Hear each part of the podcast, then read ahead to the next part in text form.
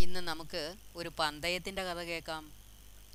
ഒരിക്കൽ സുന്ദർ എന്നു പേരുള്ള വളരെ വിഖ്യാതനായ ഒരു രാജാവുണ്ടായിരുന്നു.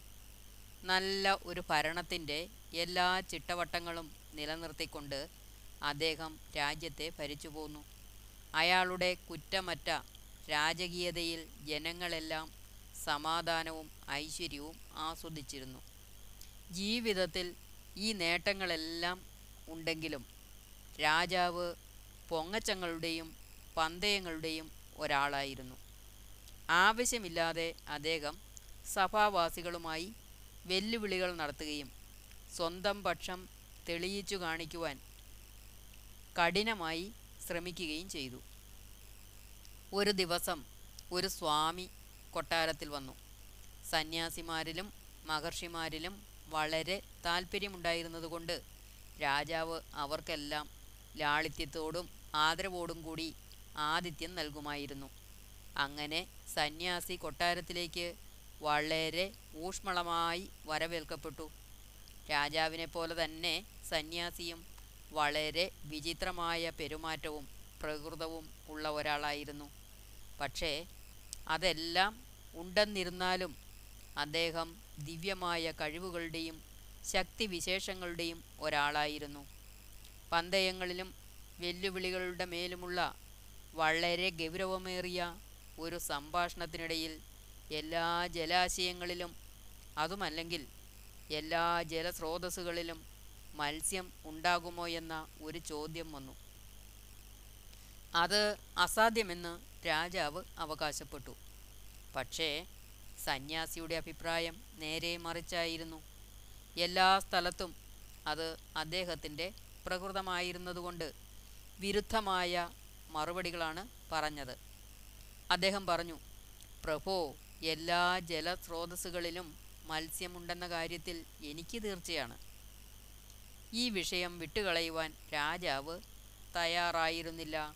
അദ്ദേഹം ചോദിച്ചു ചെങ്കുത്തായ ഒരു മലയിൽ നിന്നും ഒഴുകി വരുന്ന ഒരു അരുവിയിൽ എനിക്ക് മത്സ്യത്തെ കാണുവാൻ കഴിയുമോ? സന്യാസി പറഞ്ഞു തീർച്ചയായും എനിക്കത് തെളിയിക്കുവാൻ കഴിയും.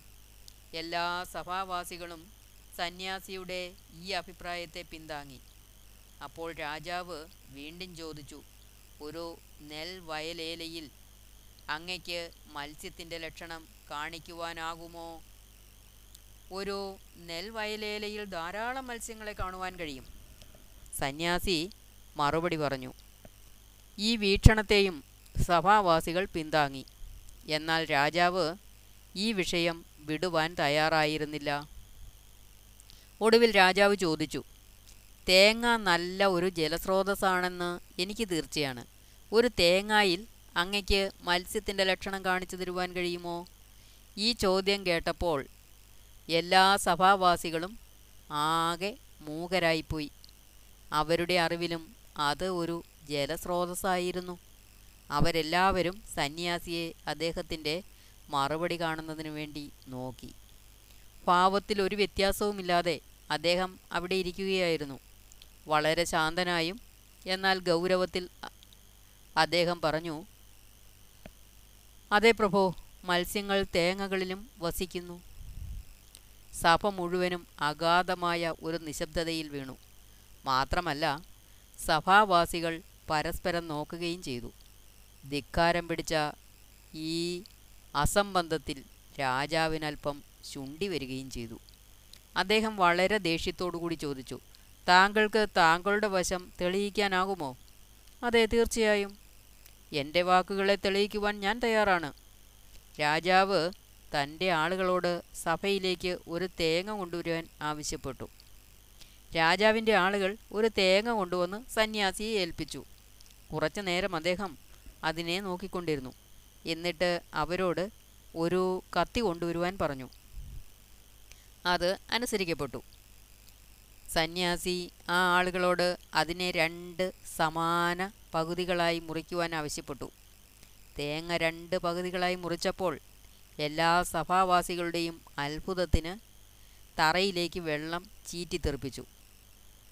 കൊണ്ട് അങ്ങനെ വെള്ളം ചീറ്റി തെറിപ്പിച്ചുകൊണ്ട് അതിലൊരു മത്സ്യം നീന്തുകയും പൊളയുകയും ചെയ്യുന്നുണ്ടായിരുന്നു.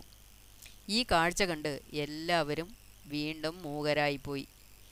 ഇത് സന്യാസിയുടെ മാന്ത്രിക ശക്തിയിലൂടെയാണ് നടത്തപ്പെട്ടതെന്ന് എല്ലാവർക്കും തീർച്ചയായിരുന്നു.